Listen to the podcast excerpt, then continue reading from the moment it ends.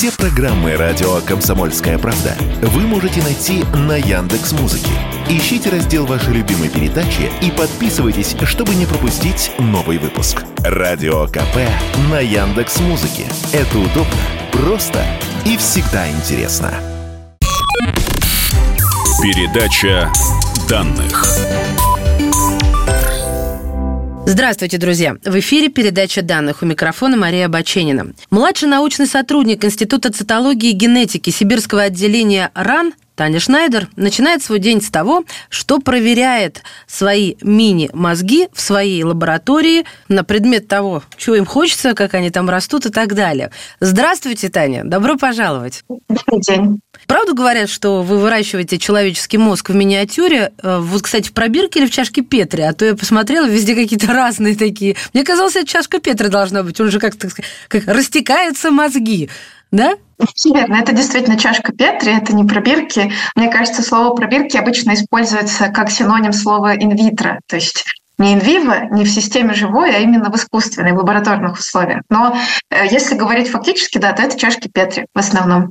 А как он, то есть мозг в этом случае называется? Ну, мини-мозги, я понимаю, это такое образное, да? А все-таки есть какое-то слово научное? Да, для мини-органов есть специальное название. Они называются органоиды. Органоид головного мозга, органоид легкого, органоид печени и так далее. То есть более правильное название это органоиды. Но мне кажется, их немножко сложновато произносить, поэтому все предпочитают мини-версии. Насколько он мини? Ну вот я uh-huh. понимаю диаметр средней чашки Петри. Я понимаю, что они есть разные, но вот насколько он мини? Сравним, давайте с кулаком человека, там обычно вот женский, я вам сейчас показываю свой. Он меньше, чем мой кулак, я полагаю, значительно? Он примерно 5 э, миллиметров э, в диаметре. И это когда он практически суперзрелый.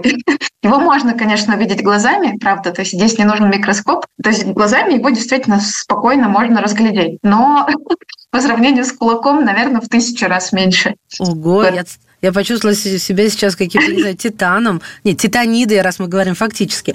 А скажите, пожалуйста, и вот в этой маленькой пятимиллиметровой точке тоже есть, соответственно, нейроны, нейронные связи, и они тоже все мини, да, или там одна нейрон, нейронная связь, и два нейрона умещаются. Ну, как вот здесь понять? Это скорее маленький кусочек э, органа, например, маленький кусочек головного мозга. И по сути, на самом деле, если мы говорим непосредственно о вот мини-мозгах, то там получается воспроизвести примерно первые три месяца эмбрионального развития головного мозга человека. Например, той же самой коры, да, благодаря которой мы все очень умные, любознательные, э, ведем умные разговоры и так далее. Вот. И в целом, если говорить о схожести, то именно трехмерная архитектура, то есть то, из каких клеток состоит, например, эта мини-версия, то, как они расположены друг относительно друга, все это очень похоже на то, что мы видим в развивающемся головном мозге. На взрослый мозг это не сильно похоже, потому что во взрослом мозге там уже куча всяких разных процессов произошло, куча нейронных связей установилась. Давайте поможем нашим слушателям, а, чтобы они представили себе это.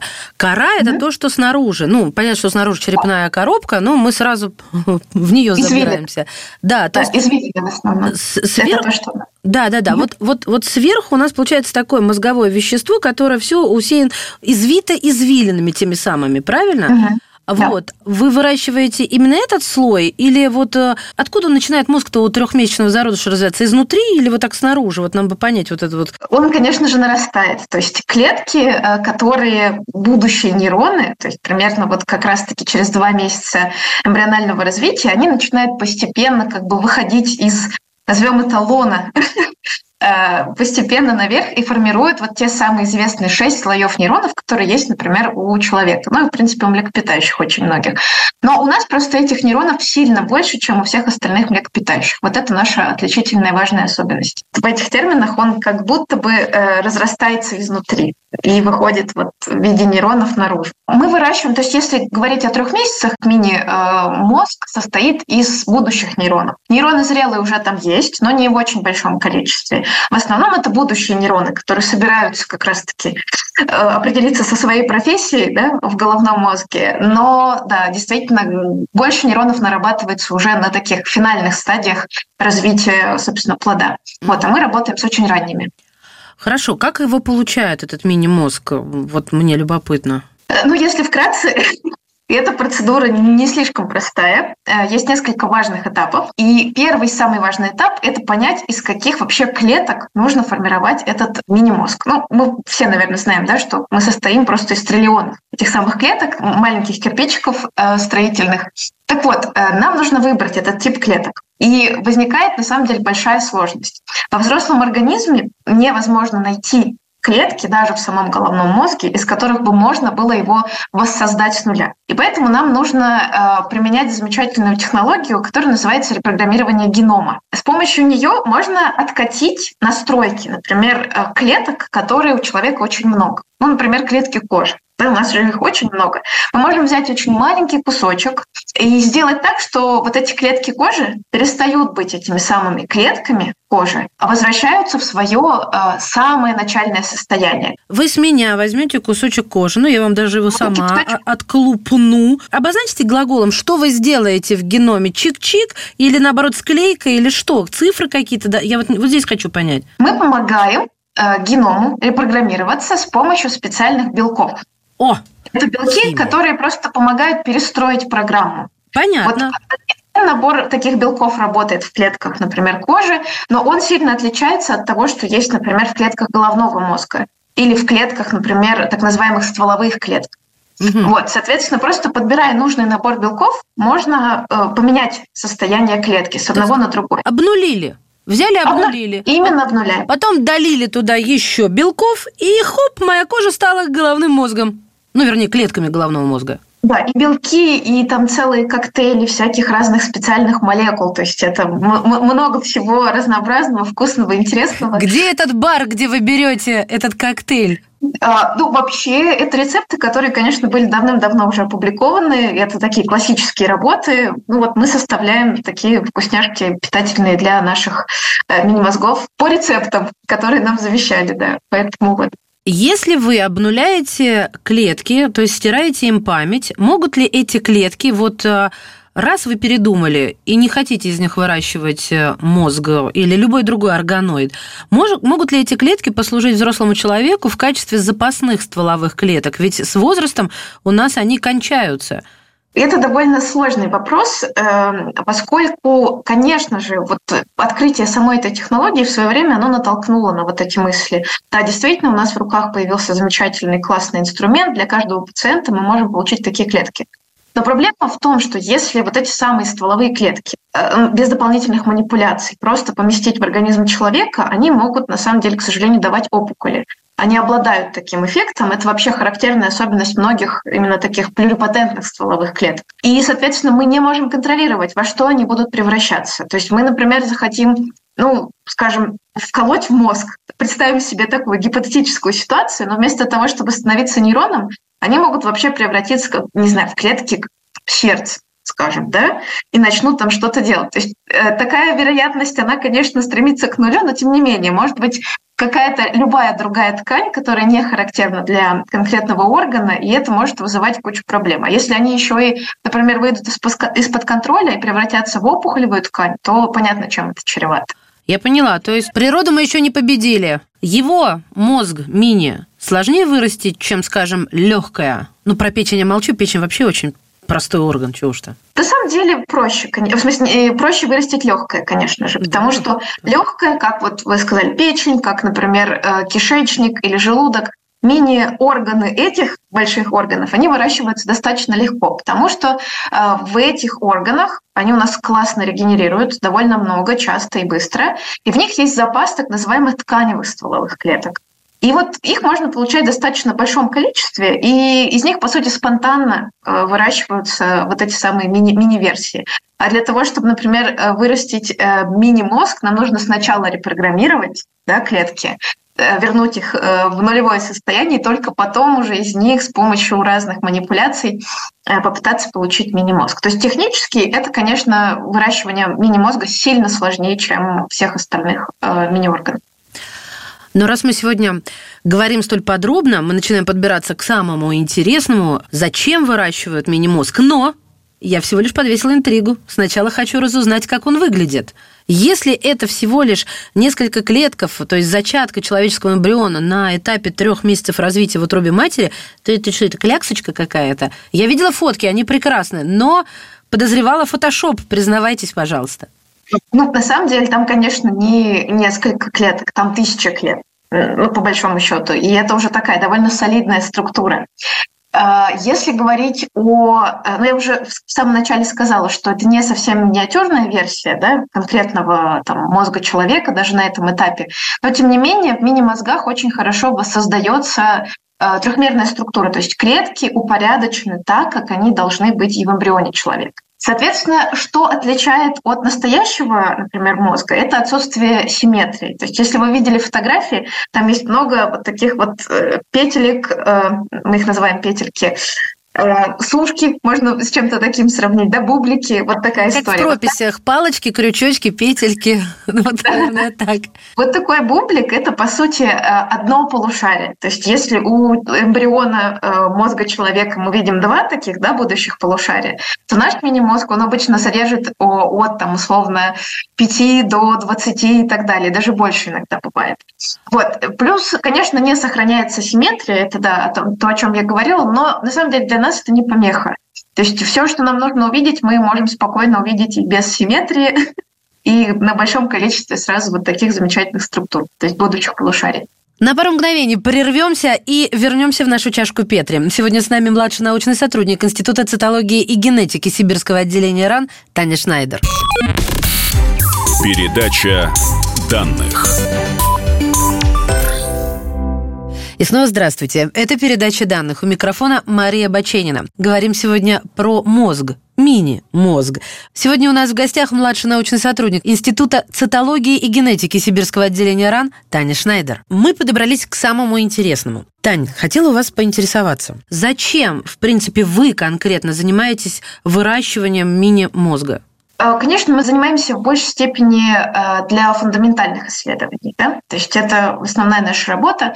Мы изучаем э, различные генетические заболевания, которые могут приводить к развитию умственной отсталости. Например, парочку назовите, чтобы ну, вот человек сейчас слушает, и чтобы он не задумался. Ну, из известных, наверное, там, синдром Дауна, скажем, синдром Ретта, синдром ломкой X-хромосомы. Хотя, в принципе, эти заболевания, они довольно неплохо уже изучены, но, тем не менее, даже с помощью тех же самых мини-органов удается что-то новое про них узнать.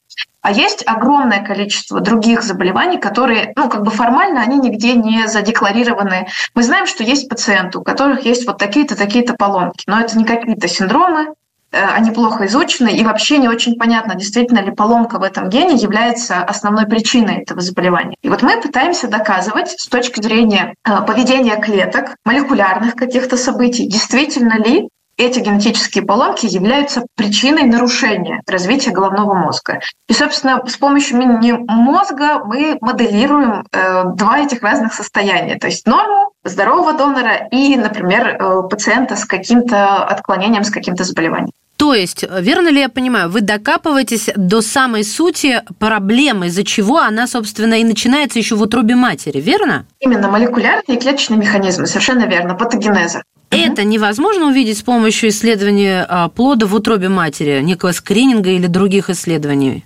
Нет, конечно, нет. Ну, то есть э, это должны быть все-таки, если мы говорим про э, внутриутробные какие-то вещи, это должно быть, наверное, в большей степени неинвазивно. Конечно. Вот. А то, что инвазивно, ну, там могут взять, например, биопсию, конечно, да, там плода, но И это... то это риски, большие риски. Конечно, конечно. В чем смысл? Узнали, и вот, э, собственно, ну хорошо, вы поняли, какая часть гена сплоховала и стала причиной того или иного, вот, э, соответственно, заболевания в вашем таком кластере болезней. И на самом деле, э, очень часто для того, чтобы разработать какой-то действенный метод, я имею в виду терапевтический, очень важно понимать именно механизм.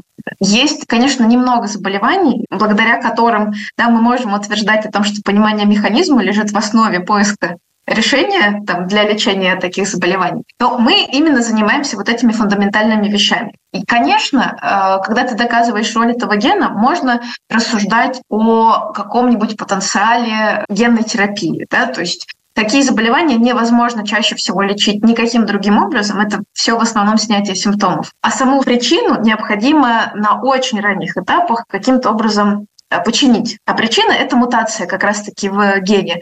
Но давайте будем объективными. Сейчас э, речь, конечно, не идет на генетическом редактировании эмбрионов, потому что это нужно делать очень рано. Поэтому это такие пока разговоры о светлом будущем. Нет, нет, нет, это, это серьезно. То есть мы подойдем к светлому будущему уже с большой пухлой папкой ваших э, исследований и будем понимать, что мы там можем, извините своими словами, подрезать э, в геноме каким-то образом э, вот плода, который нуждается в помощи, да, чтобы он родился здоровым человеком, да? А когда это может случиться? Я боюсь такие прогнозы давать, конечно. Я надеюсь, что мы это застанем еще и увидим. Очень на это надеюсь.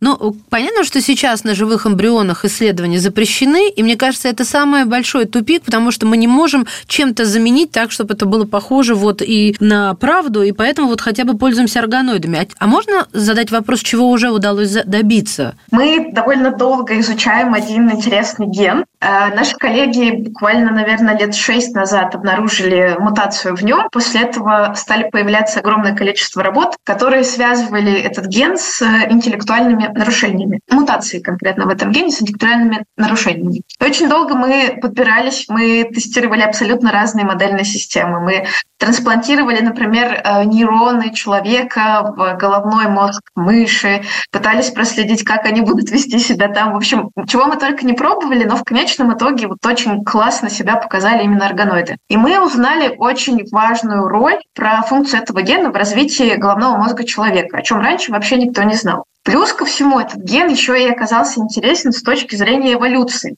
э, головного мозга человека, поскольку он имеет очень необычный, скажем так, ну, необычную регуляцию, то есть в нужный момент в эмбриогенезе он включается или выключается, и это характерно только для человека. Вот, то есть мы на самом деле э, как бы как мне кажется, на, на два интересных вопроса сейчас пытаемся ответить. Ну, на, на один мы ответили уже вполне себе конкретно, что да, действительно он важен, и мы знаем, к чему э, он приводит, для чего нужен этот ген, для чего нужен белок, который он кодирует. А второй – это вопрос э, именно в процессе эволюции. Какую он важную роль в увеличении размеров головного мозга он сыграл. Таня, как вы выбираете ген, который привлекает ваше внимание? Вот вы сейчас э, рассказываете мне, я так представляю, вот просто случайно встретилась за углом с этим геном, и судьба меня с ним связала. Их же огромное количество. Как мне выбрать, которые вот изучать и в своих органоидах рассматривать? Э, в реальности, да, просто это стечение обстоятельств. Наши коллеги нашли таких пациентов, очень интересных, очень необычных. И вот как-то так разговоры привели к тому, что давайте изучать. Вот и ответ, вот и ответ. То есть это пошло от пациентов. Конечно, все бы хотели, чтобы вот перейти, там, например, от мышей уже непосредственно к человеку. Но что касается конкретно э, мини-мозгов, вот в этом аспекте, здесь немножко сложнее, поскольку когда вы трансплантируете в уже как бы созревший, готовый головной мозг, а в котором были какие-то нейронные связи, да, они прочно установлены, и там было все как бы собрано очень хорошо, вы помещаете что-то абсолютно новое. И вообще нет никаких гарантий, что нейроны, которые есть у самого пациента, и нейроны, которые есть вот в этом трансплантируемом мини-мозге, они будут как-то взаимодействовать друг с другом то долгое время была проблема именно в этом. Пытались, например, различным лабораторным животным подсаживать эти самые фрагменты мини-мозга, но степень интеграции там была минимальна. А что творилось в этот момент с животным? Оно как пьяное себя вело? Там же на двух разных языках нейроны разговаривали, получается, в мозге. Я думаю, что там э, это были просто две, скажем так, системы, которые были изолированы друг от друга, на самом деле. Вот, то есть там не было особенно никакого взаимодействия. И вот буквально в этом году в начале вышла работа, в которой впервые показывают, что удается все-таки достигать какой-то степени интеграции э, непосредственно, вот, например, от нейронов, которые трансплантированы и да, связи вот какие-то. То есть каким-то образом все-таки добиваются того, чтобы они начали взаимодействовать Конечно. и устанавливать связи. Да. Да. Я, знаете, мне кажется, это самое потрясающее, что я сегодня услышала. Вот серьезно. Но, э, но это как-то из области как будто фантастики. А кто-нибудь, вы говорили про нейронные связи, да, вот про эти небольшое количество, я возвращаюсь к мини-мозгу, я думаю, кто-нибудь, конечно же, интересовался, ну, раз нейроны, значит, думает, и тут последует претензия, что чувствует, да как же вы можете. Про мышей все забывают, а вот над этим кусочком плоти человеческой вы издеваетесь. Были такие претензии уже? Э, ну, конечно. На самом деле это не массовая какая-то была история. Мне кажется, года, может быть, два назад была работа, в которой впервые сравнивали энцефалограммы, например, с, э, полученные с мозга недоношенных детей и, например, с долго выращиваемого э, мини-мозга. И оказалось, что они там чем-то похожи.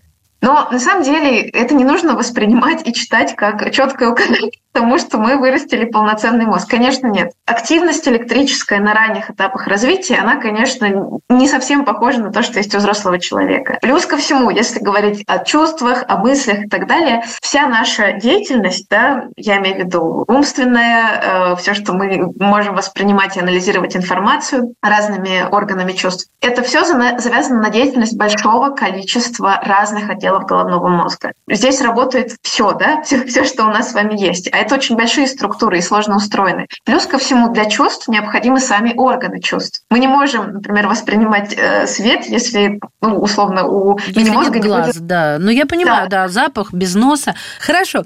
Э, резюмирую. Скажите мне, пожалуйста, Таня, в самой смелой перспективе, что может получиться благодаря исследованию мини-мозгов? Какие заболевания получится лечить? Давайте помечтаем.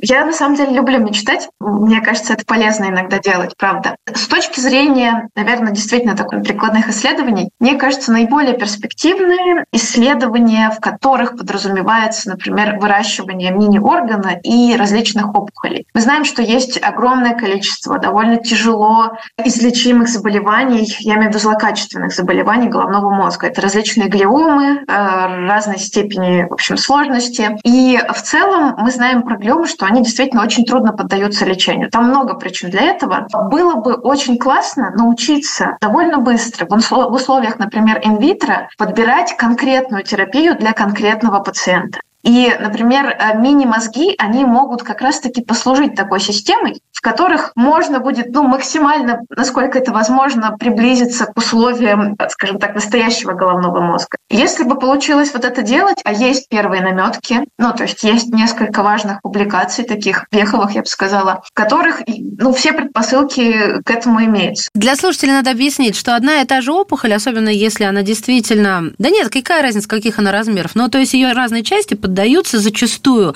разным видам лечения. Нельзя взять опухоль и вот одной таблеткой, я сейчас очень условно, конечно, выражаюсь, вылечить. Иногда используются совершенно разные подходы, и какие-то части поддаются, какие-то совершенно работают, а, начинают по-другому. И вот получается, мы в пробирке не... А все знают, какое агрессивное это лечение, да, зачастую для самого пациента.